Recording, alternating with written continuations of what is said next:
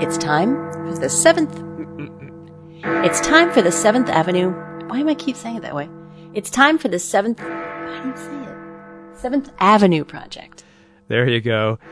As Bonnie says, the time is nigh for the Seventh Avenue Project. I'm your host, Robert Pollie, welcoming you to the program. Uh, speaking of which, I was thinking about the show the other day and uh, realized that it has been a long time, too long, since we had a comedian on. Well, how nice to have a problem for once that I can actually solve. Ron Funches, uh, welcome to the show. Uh, and uh, by way of introducing you uh, to the radio audience here, here's here's what I came up with. Uh, Ron Funches is a very funny stand-up comedian with a unique delivery and lovable demeanor. You just want to hug and squeeze him like a big stuffed bear. His easygoing, inventive style sounds the way fresh chocolate chip cookies taste. What What do you think of that? I think you went to my website. Oh, oh, busted! I think you nailed it. I did steal that from your website.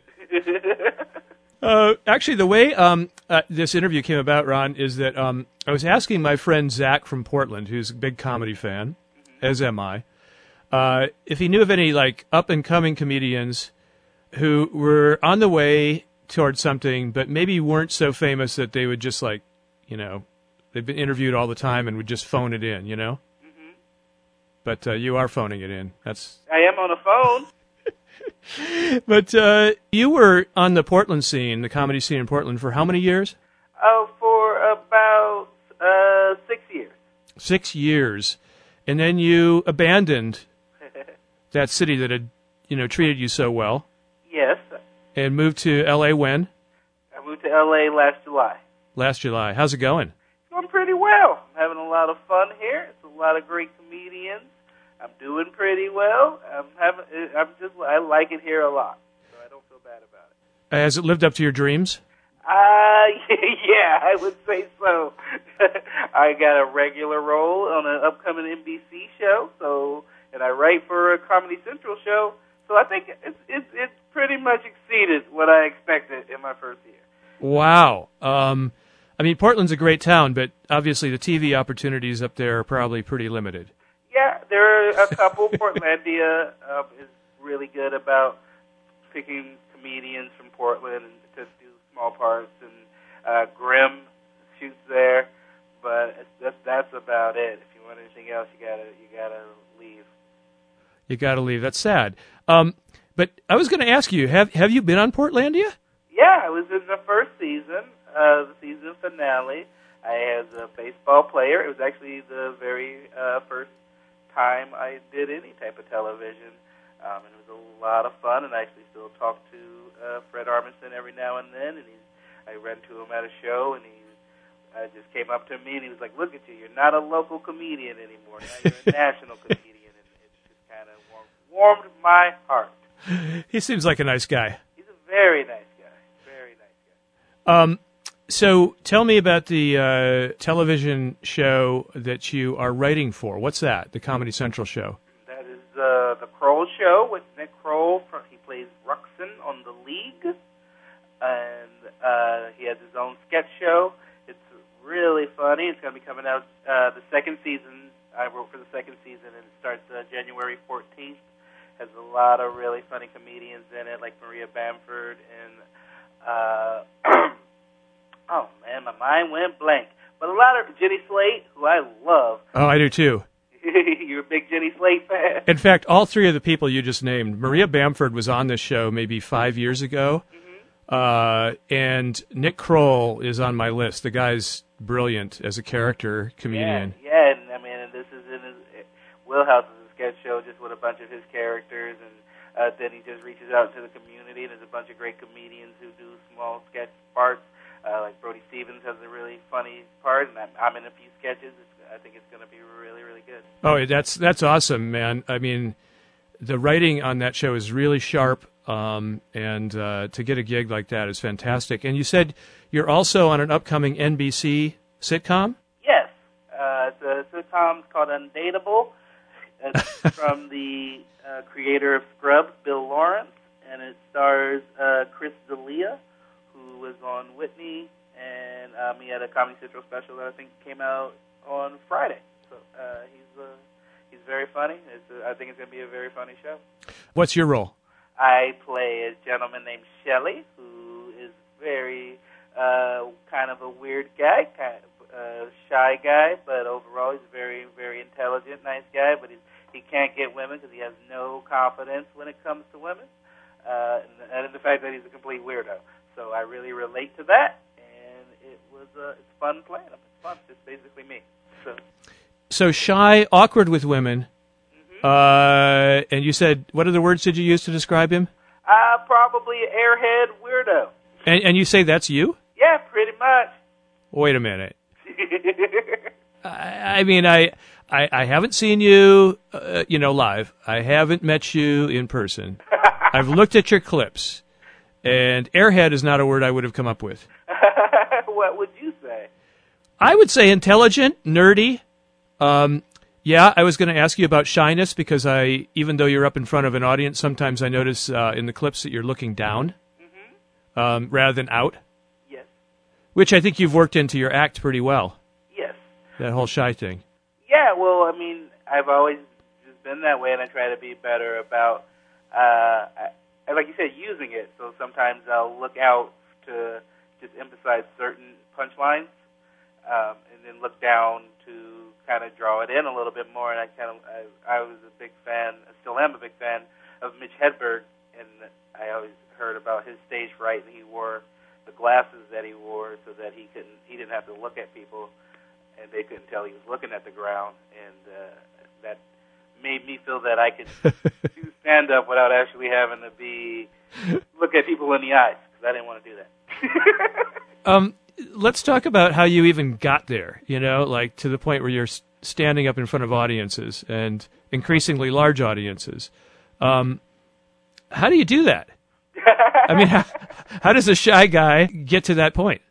uh, well, I mean, I just I always had a love for comedy. Uh, you know, since a small child, I just love stand up. I love sitcoms. I'm, I'm a big fan of Lucille Ball. I, I love Lucy's my my favorite thing. I've been watching that since I was like six years old. Um, so I just always loved comedy and just never thought it was something that you could do. I thought it was something like a like a genie told you that you could do. Like you you just made a wish for it and it happened. Uh, but I just kept doing other things. I wasn't really good at regular jobs. I would work a job for about a year and lose it. I worked a bank. I worked at a Chuck E. Cheese. I worked at as a uh, Lady Liberty fine holder for a tax place. I just bounced around a lot, and then eventually um, I had my son, and I decided that I needed to get my life together. And I said I either needed to go to college and do that, or go do stand up, which was my passion. And so I chose stand up. That seemed like more something that I would be able to do. But choosing it and doing it are two different things. That's true. So how did you end up doing it and getting gigs? I, I just started going. I researched my Portland for the open mics and who was in charge of mics, and it's all people whose names you would never hear of or know. Like the, to me, at that time, the most important guy in my life was a guy named the Mustard Man because he could get me up at, at certain mics, and uh, it just started going to mics, and people and started just going up that's the thing. I mean, I think like seeing stand up on television makes it daunting.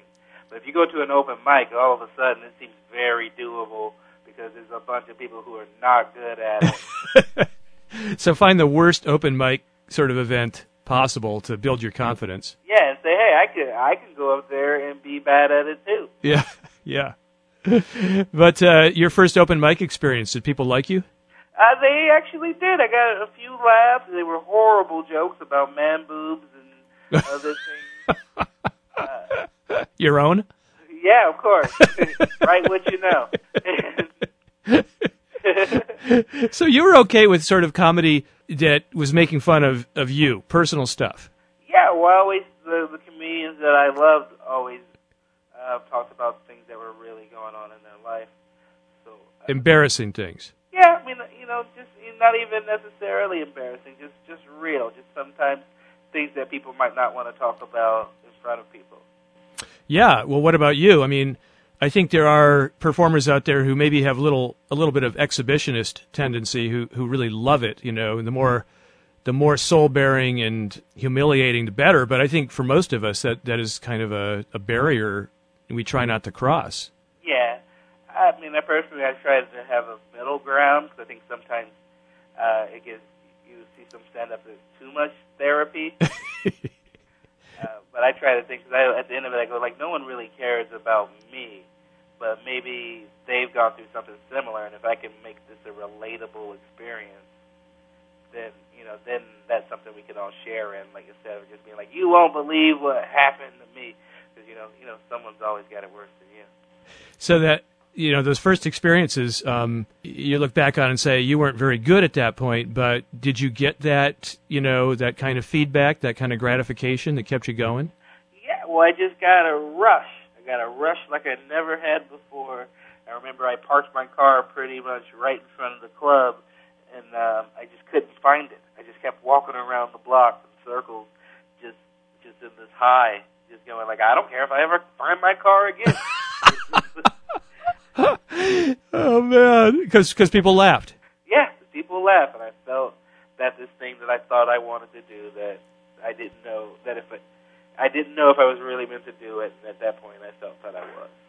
So these days, um, does does people's laughter still give you that rush? Yeah, always, always. It, it's the rush of getting the laughter, and then sometimes the the scariness of trying new jokes. I mean, that's that's why you write new jokes because you're like, am I still funny? Like, can I keep this going? So there's always a rush. I always get nervous. I mean, I just, if anything, I just like doing it, and I always want to have fun and keep getting better. So there's always just the pressure of that, if anything. What do you think that is? That chemistry or that uh, neurobiology that makes laughter so powerful?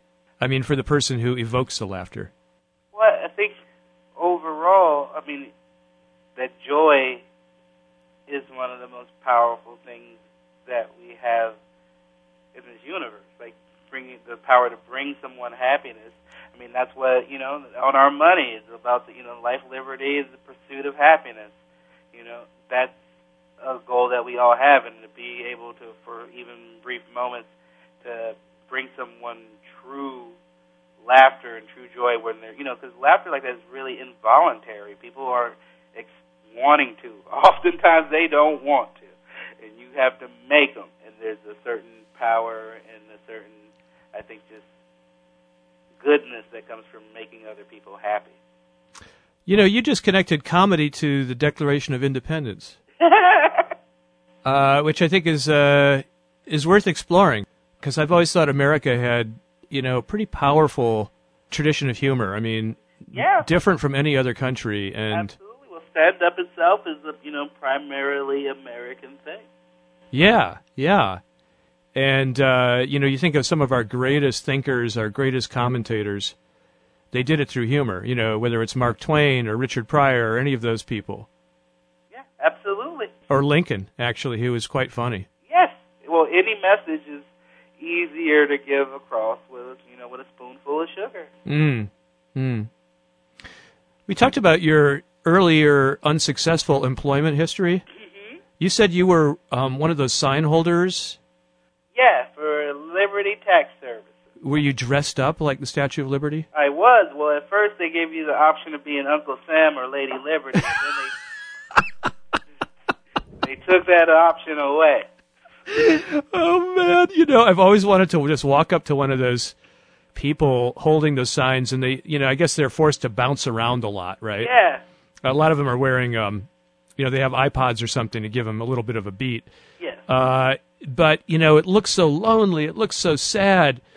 Um, and what's I was it? actually quite popular. I- Really? I, was, people would get out of their cars and take pictures with me because I kind of. It was when I was first really getting into stand up, and I felt that uh, it really helped me get break through some stage fright and embarrassment. So I was like, well, if I could do this in front of people, and like my my ex wife's mother would would drive around and see me, like a lot of people I knew would see me and know it was me. But I was like, I'm just gonna get out here, look people in the eyes, and dance my butt off.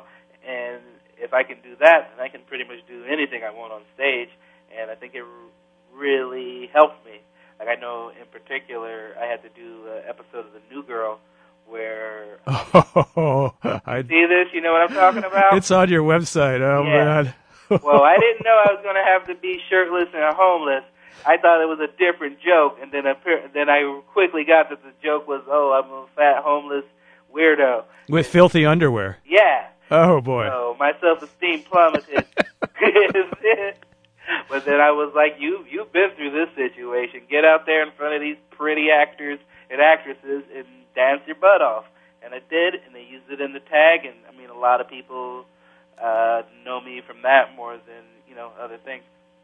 Uh, this scene is is one where um, two people are on a date, and Yeah. you're this bedraggled homeless guy uh, wearing like jockey, dirty jockey shorts and what looks like an old army jacket or something. Nailed it. and you walk up to their table and uh, gyrate and sing some funky love song. Yeah, George Michael's father figure. George Michael, oh man, uh, and yeah, it is. It is. I was going to ask you about that scene because, okay, so Ron, people don't know what you look like, but you're you're a roundish guy. Yeah, I'm a roundish, Buddhish. I kind of look like Buddha. Yeah, yeah, you know the happy Buddhas. You put the pennies on, you know. Yes, with an afro. Yeah, yeah, with an afro, with a particular kind of afro too. yeah. Uh, like on your website, it it shows a bunch of birds picking at it uh, in a cartoon because it looks sort of like a bird's nest. Yeah, or I call it like a crown, like Jughead's crown in Archie. And you work on it, I imagine. And you surprisingly not that much. Um, but uh, I wanted to ask you about that scene because I was thinking, do your looks get you typecast? You know, in that kind of uh, wacko role. You know. yeah, well, of course they do. But it actually, I mean, I'm kind of that weirdo. So um, it, it, until I learn how to be a better actor, those are the roles I'm going to get. I mean, and that's why I stay in acting class. Hopefully, I'll be able to. I, I don't want to be the weirdo forever. If I am, so be it.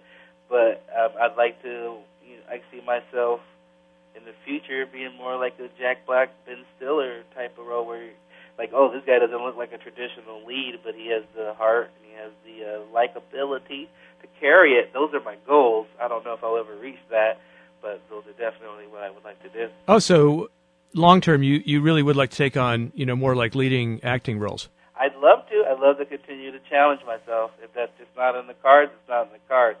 But I won't, you know, I won't push it against it. What I'm supposed to do. But I mean, I'm I'm always going to try to challenge myself, and I think I can do that. Hmm. Mm. Um, so you've you've really changed my whole mind around about sign holders. You know, I used to feel sorry for them, uh, but you you sound make it sound like a positive experience. So, I, just getting back to that for just one second, your costume didn't completely disguise you then. No, I mean I had a green, big green dress on and and a little crown, but you know, with my hair, you can pretty much tell it's me. Aha! Wow. So you people would recognize you, uh, and you weren't embarrassed, like, oh no, some old friend of mine, you know, is going to well, see me. know, at first, definitely I was, but you had to get through it. And then the fact that other people who didn't know me would just come up and take pictures with me, and they were happy to see me. And I mean, it, it was also it was weird because there were also like a homeless couple across the street from me who, with their sign, and it also gave me like a completely different perspective on that. I was like, we have the same job right now. Like I'm just out here holding the sign for money, and you're hold, out there holding the sign for money, and we became friends. And then a year later, I ran into them, and they weren't homeless anymore, and it made me so happy. It was one of my best moments. Oh wow, wow. And where was this, by the way? It was in Salem, Oregon. The capital. Capital city. That's where you grew up. Yeah, it's where I. Sp- I mean, I, I was raised in Chicago until early teenage years, and then I lived in yeah Salem for a long time. Um, yeah, and you, you talk about that briefly in um, some of your stand up uh, that I've seen online. Born and then lived in um, the south side of Chicago until you were 13, then moved to Salem, Oregon. Correct. So tell me about that contrast. Yeah, it was it was probably uh, one of the best things that ever happened to me because it just shocked me out of uh, what I, preconceived notions. I guess is what I'm trying to say.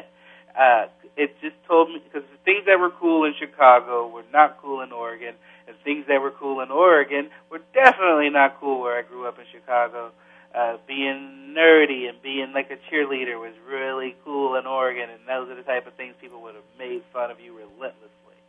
So it really taught me that those things were all just relative, and that I can just do what I wanted and like whatever I wanted because no, you know, it didn't matter. Other places, something else was going to be cool. You know, like it doesn't matter at, at all.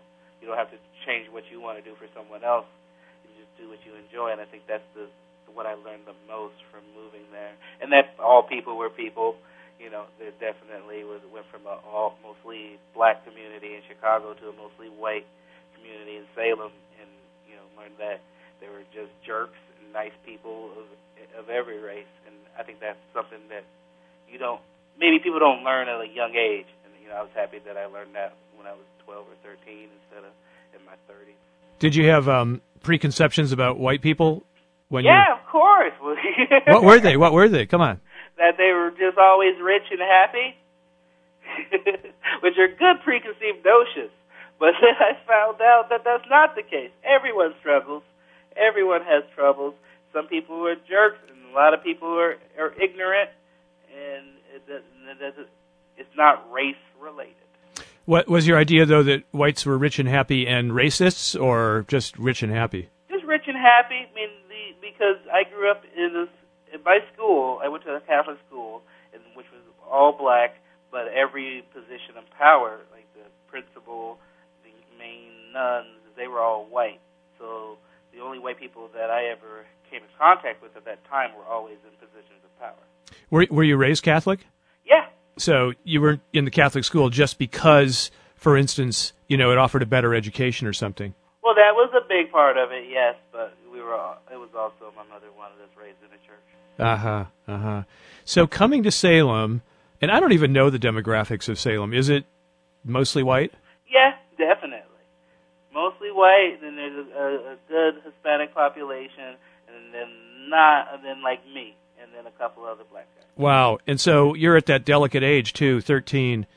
That's an age when social acceptance and stuff is like, you know, a huge concern, right? Yeah, absolutely. So you're the you're a black kid in a mostly white school. You're from Chicago. Now you're in Oregon. So tell me about that, you know, adjustment. It was difficult. I, mean, I definitely didn't make that many friends at first. I didn't even think I had that many. I was voted the uh, funniest kid, I guess, class clown in my high school, and I, until that day, I didn't think people liked me. Like, Really? I thought that no one was into what I was doing, and then they were like, "Oh, you know, you're really funny." It was just, uh, you know, just a different atmosphere, a, a different cheeriness. I really liked the laid back vibe of it. And Chicago was very uh, had to be on guard a lot, and there was a lot of things locked down, and the weather's very cold. It's a very rough city, and Oregon was much more laid back. And I think, I mean, if you watch my comedies, that I really took took to that. Yeah, yeah. Um, and uh, it it sort of got into your style. It seems to me. In fact, um, for the radio audience that may not have seen you, I thought I'd just play a clip here, um, so people get a, get a sense of your your delivery. Uh, and this one includes. Uh, they'll just have to be patient because this one includes a long pause. Um, but let's just play this. This is from um, uh, stand-up special on Comedy Central, one of John Oliver's stand-up specials, I guess. John Oliver's New York stand-up special. All right. So let's hear my guest, Ron Funches, today on the Seventh Avenue Project. Uh, just a little clip from an appearance he did on John Oliver's New York stand-up special. I enjoy marijuana a little bit. I don't know if you could tell by that giggle, but it has so many uses. When I have some, I write pretty awesome jokes. When I run out, I write pretty awesome poetry. I'd like to share one.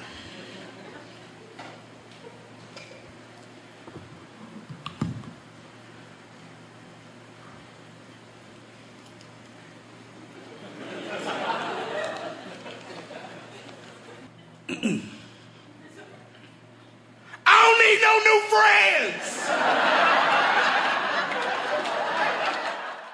So, Ron, what uh, people aren't seeing on the radio is you, you know, talking about writing poetry and then taking your time to reach into your pocket and pull out a scrap of paper, unfold it, take a drink of water, and then deliver that beautiful epic poem. and the reason I wanted to play that clip is your style, as it's evolved, has you know a lot of timing effects that involve pauses. Uh, building interest in what's coming, and then you know slapping people upside the head with something. Um, I, I've seen some earlier clips of you, and your delivery was more rushed. Yes. So you've it's taken time, but you've sort of got that down. Yeah. Well, you know, the rush that comes with being unexperienced. You know. And nervous. Yes. Absolutely. Yeah. like when I envision myself, I've never done comedy, but because I love comedy, I think about what would it be like. And I have the feeling I'd go out and just fail miserably because I would rush everything. You're just nailing it on the head. I, the more experience I get, the more I'm comfortable with pauses, with playing with pauses, and it's just being comfortable with silence and not needing someone to laugh every 10 seconds. You know, just being happy with, let me build this story. And a lot of my comedy involves like false punchlines. Yeah. where It's all about me building up a rhythm until we get to the real punchline. Hopefully you laughed at every fake punchline, and then the real one throws you for a loop. And that's uh, pretty much, I think you have a good grasp of what I'm trying to do. You're reminding me of another clip. Uh, I usually don't uh, play back to back clips like this, but I'm going to. This one gets back to your, your job hunting experiences. Oh, yeah, yeah, that one is full of false punchlines. And if you get past that, there's a drug test that's never fair. One time they tried to give me a mouth swab drug test, which is where they take a piece of cotton, run the inside of your cheek to get your DNA, and that's how they find out what you like to do. That's against everything I believe in. Because there's no way I'm going to let you take something that you made my people pick 200 years ago and then turn around to use it to deny me a job.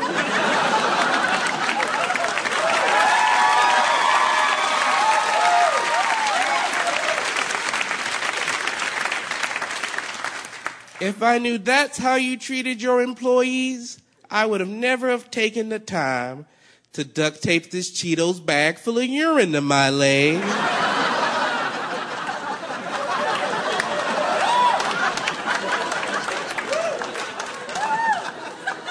that was a waste of mine and my son's day. Thank you guys so much. That was the uh, comedian Ron Funches, who is my guest today on the Seventh Avenue Project. I'm Robert Pollie, and uh, Ron talking about his job hunting experiences. First of all, before we get to the uh, the comic effects, there, Ron, is that a true story? Did you actually get a cotton swab taken?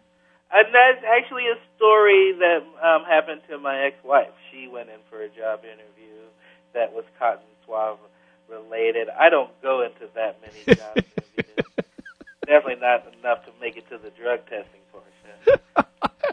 You uh, uh, had a line. Uh, you could you could deliver it for us, uh, describing the fact that you don't look like standard employee material. I think I know exactly what you're talking about, but I don't know the line. Well, it's something like this. You know, you're the kind of guy who you're you're passing a homeless person. and They say, "Hey, buddy, do you have?" Oh yeah, I don't even do that joke anymore. I like it. So they say, "Hey, buddy, do you have?" And then you turn around, and they say, "Never mind." yeah, never mind. They're like, oh, you're one of us. You're just the homeless guy too. That story came from. Um, I was walking down the street after a show, really feeling good about myself, and then I walked by like this homeless shelter area, area, and uh, people working there tried to give me blankets. Like they kept. like, are you okay? Do you need some extra blankets? And I was completely changed my day. Well, this is because of your, you know, your your unique style, right? Your unkempt look, but also, I'm guessing it's partly because you're black, maybe.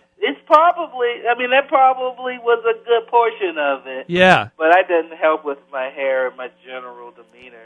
but that kind of racial assumption is that like insulting or? Um, is it? I don't know. I don't even really. I, I guess the only time I've ever talked about it was I don't know if you know Eric Andre. No, I don't. Uh, he's a uh, fun comedian. He has his own show on uh, Adult Swim, and he has a similar hairstyle to me. And we've had these conversations on stage where we talked about like if we're not performing, people treat us very differently.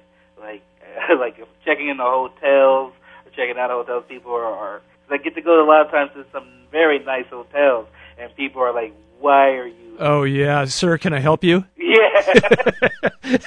Meaning like uh, you're not supposed to be here. yeah, so that happens, and then you know, you just, I just more than anything, it just teaches me about those people. You know, yeah. It's better because a lot of people treat me, or at least starting to treat me a little nicer all the time, so I don't really know how they really act.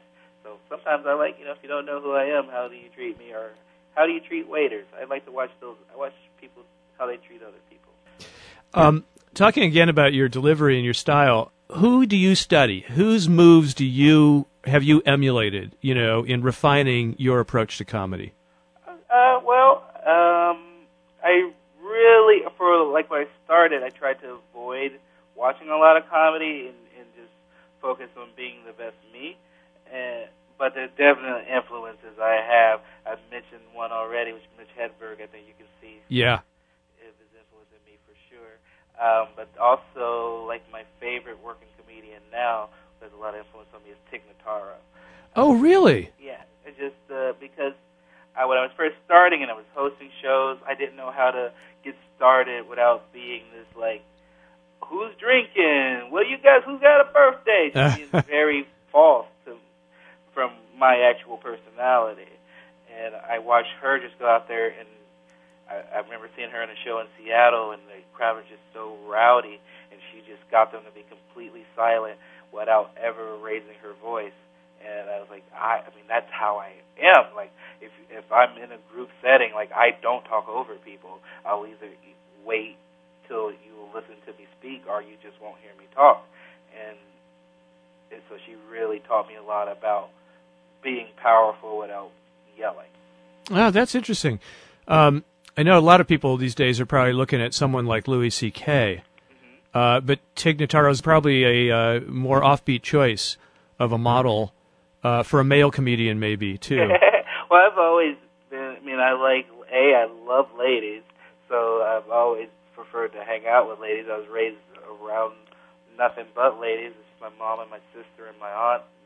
And uh, I mean, my favorite show was I Love Lucy. I've always, That's really interesting. I was going to ask you about that because you're only what thirty. yeah, So I Love Lucy is from like multiple generations ago, yeah, and it's certainly not the what was considered hot when you were like growing up in the '90s.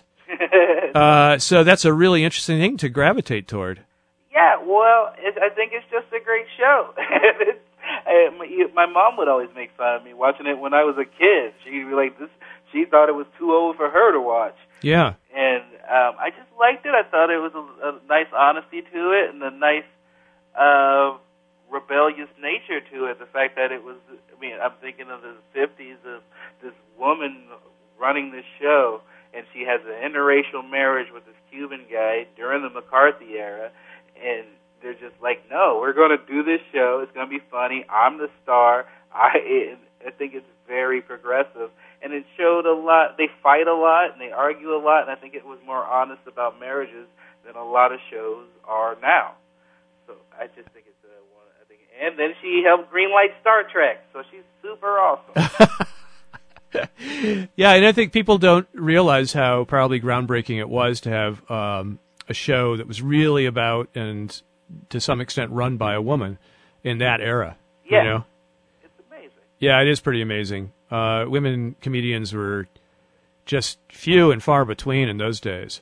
Yeah, I mean, think about the struggles they have now, but a lot of, I mean, a lot of those groundbreaking shows. and Another one of my favorite shows is Roseanne. So, like, I have always just really enjoyed strong women characters, and I think I just like strong women in general. My mom's a strong woman, and uh, you know, I think that's probably why why Tig, I, I like her so much.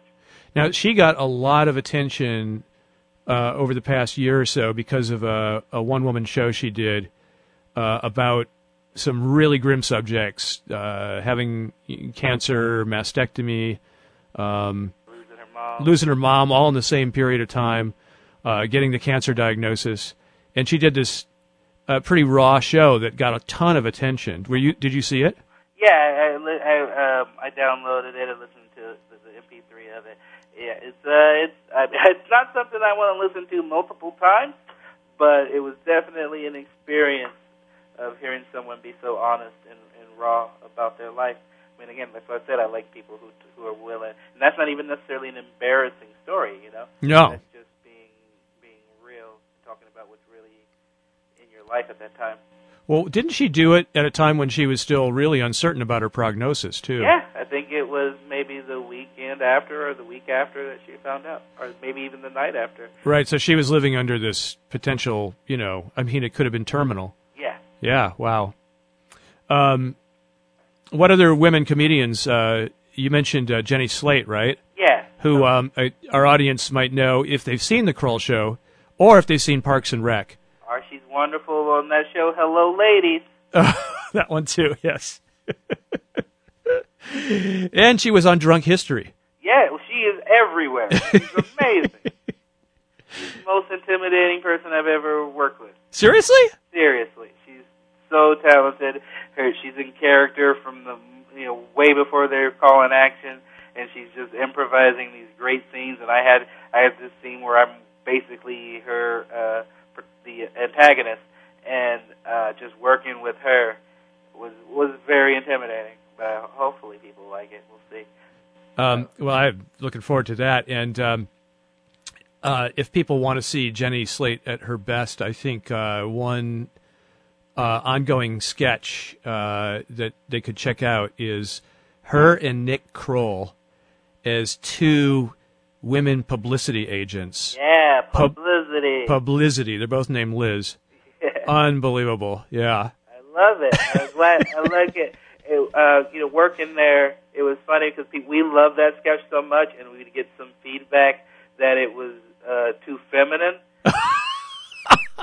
they didn't like it, and that like real bro guys hated it. And I did this show in, in Alabama and got picked up by this trucker, and I told him I worked for the Kroll Show, and he goes like, "Oh, I like that show." He goes, "You know what I love?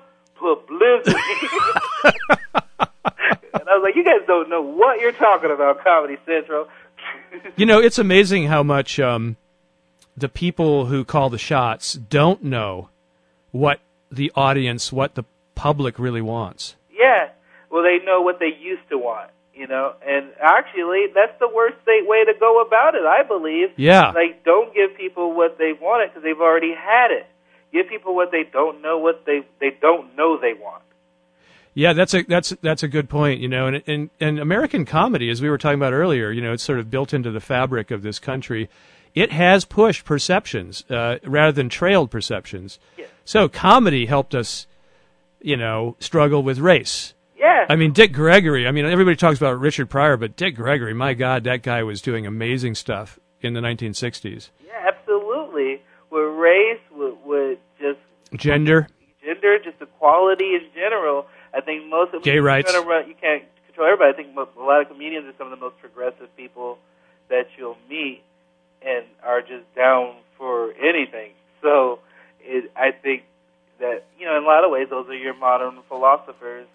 To make it you know more heavy than, but I think you're right, though. I honestly do. I really do. I do think a lot of uh, stuff is getting so very sophisticated stuff gets worked out in comedy uh, in ways that people can't otherwise articulate. If you try to articulate it in like a really straight up analytic way, it just sounds deadly. You know, it's boring. Boring. heavy-handed, politically correct. Yeah, preachy. Yeah, yeah. if you can wrap that into a joke, then you know you can get your point across, and people people get it and they laugh. So it's it's way better. Well, one thing I would think would be awesome about uh, you know making this leap that you've made into the heart of the comedy world, the show business world in Los Angeles, getting to work with the people, some of the people we just mentioned, is that you just get to hang out with them. Yes. Because I mean, to me, like it seems like it'd be cool to be a comedian, but it'd be even cooler to hang out with comedians. yeah, and, and in reality, that was my payment for the first seven years of this. Is that right? Pretty much uh, was the experiences, getting to go to a lot of places I never knew I wanted to go, or in some cases did not want to go, and just meeting people and getting to know these people and seeing, you know, it's like I don't know if you know Rory Scovel at all,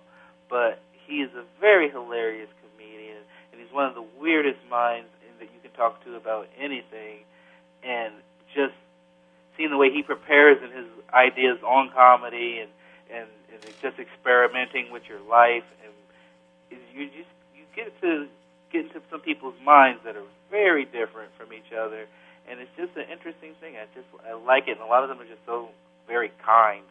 Like a lot of people that you some people you wouldn't even think of like uh, there's a comedian I really like named Anthony Jeselnik who's known for being Oh yeah, he's harsh. totally mean on TV. well, the sweetest guy you could ever. Is that right? Yeah, because he his show, uh, the Jeselnik, what is it? The Jeselnik Yeah. offensive. He tries to be as offensive as possible. Yeah. Uh, so that's an interesting thing too. Is you're not the kind of guy, uh, you know, from what I've seen, who does you know that pointed, personal, uh, celebrity comedy where you're making fun of people, uh, whoever you know has had their latest drug relapse or Yeah. you know things like that. But he does. Yeah. Uh, and what do you think of that kind of humor? Uh, well, I think I'm in most. I mean, it's not for me. I'm not interested in doing that.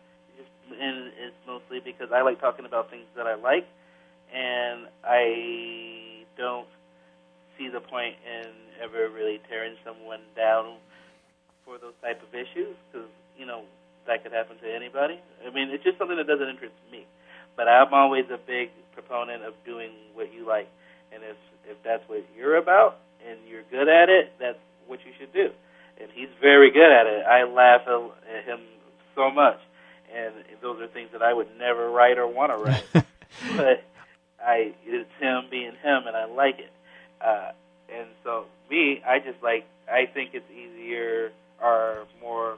I guess again, I'm sometimes I'm too highfalutin about this, but I think it's a more noble pursuit to try to create things than to destroy other people. Uh, some people need to be destroyed though, and he goes after good targets. But I prefer to just talk about fun things or mine good things out of bad situations and make my jokes out of that. That's, that's just what I'm about. Um, I want to play another clip of you. Uh, this is again from the rather sparse selection of video that you have online. And as you told me earlier, uh, you've actually held back on posting stuff online because you're working on a, a one-hour, one guy special. Uh, so you want to save up your material. Yeah, I just want to present it instead of, you know, being able to see bits and pieces of everything. A lot of my material is interconnected and needs to have a certain flow. So I'd rather it be seen as a whole Right. Than, you know, but I'm aware, you know, you got to have some clips up and out there. And I try to go out and do more sets on TV, but for the most part, I would prefer it if I could continue working on it and then show you this whole 45 minutes to an hour. And by the way, is that going to be on Comedy Central? It might be. I'm not sure. I'm talking to a couple of companies, one of them being Funny or Die, a couple other places, and we're just discussing it because I want to do some weird things. So All right. We'll see. Or you could go the Louis C.K. route. Um, you know, with his one-man special that he Oh, I don't think I have that fan base. Yeah, you have to have a massive fan base. We should say he did I it. to sell a few copies to my aunts and uncles. Yeah, yeah. Yeah, I guess uh, the two instances I've seen of that are Tig Notaro with her, with the show we talked about earlier, and uh, Louis C.K. with a one-man show that he released on his own.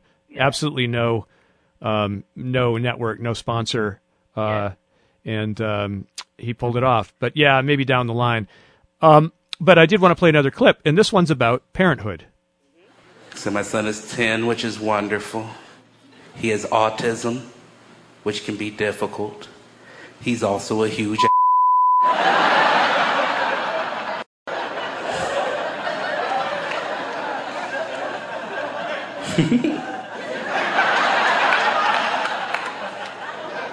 Some people don't like it when I call my 10 year old disabled child an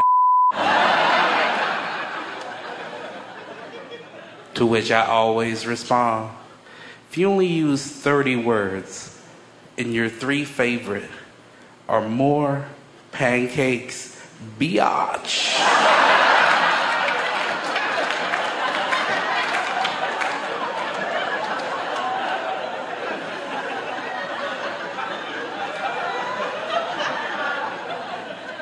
Actually, that's pretty cool.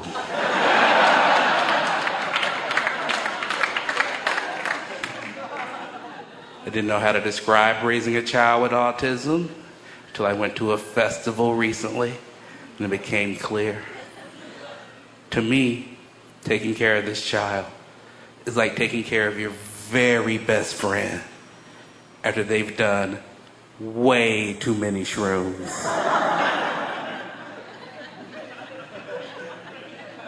While you yourself are on a moderate amount of shrooms.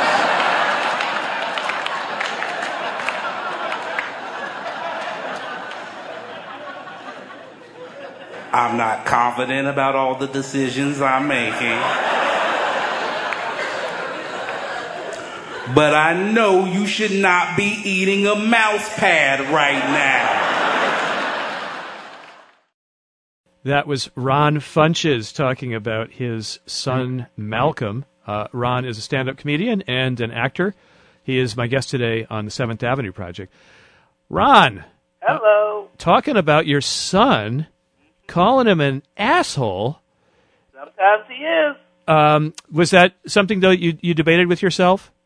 Uh, it was not really calling him an asshole, but mentioning like that he had autism and talking about that was something that I debated for a while, uh, just because of some people's reactions originally. Uh, like uh, just things I could handle. Like there was always a couple people who were like, "Oh, I love those jokes you have about your retarded kid." I was like, "Is that what you're getting out of this?" Yeah, yeah. That's well, not what I'm trying to get across. well, you know, I mean, I, I think people who understand humor can hear the love in that uh, that gag. I can. Uh, and you know, I mean, again, we talked about Louis C.K., but I think he he crossed that gap a few years ago when he started talking about his daughter or his daughters. Um, you know, in ways that were totally unflattering, but everybody who's a parent got it. You know, he loves Yeah. them. He loves them. Uh, he's just, you know, but for a long time, I think that would have been out of bounds. You know, you just wouldn't do that. Yeah, well, I just think you know it was more just knowing like, oh, I love my kids, and this is what I do for my kids, and but I think it's the same thing of again with race, or it doesn't matter what age. People are people. Some people are jerks from the, when they were born, and you get to you have to talk about that. My son's cool and funny and aggressive, and I want to talk about it because it, that's the main part of my life. Um, is your son back in Portland? He is. So you're in L.A. Do you get to see him much? I get to see him a fair amount. I'd like to see him a little more. Um, I'm going to see him a lot more. I'm going to see him on the holidays, of course, and uh, he'll be with me, you know, for summer breaks. But um, yeah, that's probably roughest part of my life. I would like to see him every day. Hmm. Uh, do you miss Portland? Uh, I miss him. I, like I, I miss my friends. Uh, but I mean, I'm very happy where I am. I'm Ah. at the point of, you know, I had a fun time in Portland. I don't see the point of missing it. Who who did you look forward to, to meeting in L.A. Who you actually have gotten to meet? Um, I never really been like that. I mean, some comedy idol or somebody? Well, I have a couple of stories. I mean, I think my favorite one was I was doing this birthday party for this director. His name's Lance Bangs. He directs a lot of, of fun things. Works with Odd Future a lot. Um, he's just a good guy, well known in the comedy community. And I was on the show. It was like one of the first months that I moved here. And I go up and I do a set, and I have a pretty good set. And I go out, and this guy walks towards me, and he's like, "You did a really great job." He's like, "I really liked your comedy," and I can't see him. I'm like, "Oh, thank you." I, but he gets closer, and I look up, and it's Jack Black. Whoa. As I mentioned before. Whoa. I want to be like that. And so he came up and he just mentioned how much he liked my comedy and enjoyed what my material and, and thought I was really smart and told me to keep keep working hard and keep going at it. And um, I think you know that was just thing that was like, oh, I think I, I can do some things because that was the perfect guy I needed to come up and tell me that. Um, were you a, a Tenacious D fan? Big Tenacious D. Fan. Yeah, yeah. um, Ron, I see. You, you know, I looked at your website, and the only gig I saw on it, it may have changed since I last looked, but was uh, something upcoming at Largo with uh, with uh, Brian Posehn. Yeah, well, I've been working on this show. We're in the middle of taping it, so all my gigs are just kind of me at the comedy store or the improv randomly. Um, so I, I haven't really posted a lot of out of town shows or anything special. But I'm doing, yeah, Brian Posehn's birthday party. Uh, His actual birthday party? yeah, tomorrow. Wow. So that'll be perfect. You two big nerds together. Yeah, it's fun. I like him a lot. His wife's my manager. Uh, it's just uh, he's actually one of the people who I really looked up to again with the type of comedy that he does, which is you know personal tales that are just still really funny and nerdy in himself. Um, I'm you know I've always been a big fan of his, and for him to be a fan of mine is another one of those dreams come true. Someone else I bet you like is Patton Oswalt. I do. Do you know him? Yeah, I do know him. Sometimes I ask him for advice when I'm freaking out. Really? yeah. What kind of advice? Well, uh, when I first got here, I just didn't. I had to do a lot of the same sets. Showcase is what they call it, and I was worried about never being able to write new material and work things out, not in front of a bunch of agents and casting directors, and that I was spending all these time auditioning and stuff. And he was just like, he's like, you, all, you're funny. This is just who you are. This is just what you do. You're just spending your energy in different areas that you're not used to. You'll like you'll you'll get that under control, and you'll you'll come back and be creative and write new jokes, and you'll be fine.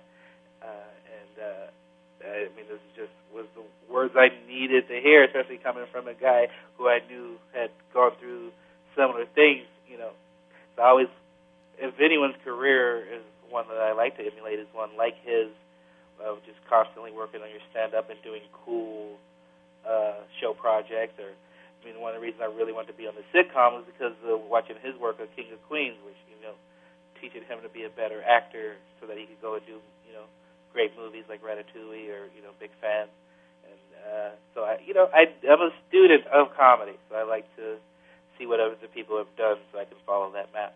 And now you're you're part of the kind of uh, brotherhood and sisterhood. It must feel really great. It does feel great because a lot of times I never thought I would get here or hang out with these people that I would listen to their podcast or read their blogs online and really feel that close to it that I belong there and uh, it worked out. I think that's the best thing about podcasts or just being able to you know connect with these people and it have sometimes listen to people who think like you because sometimes when you're in different cities and you're not in the, that artistic community, you think that you're alone and that you're the only one trying to trying to do that. But you, you know, there's a lot of people like you out there. Yeah.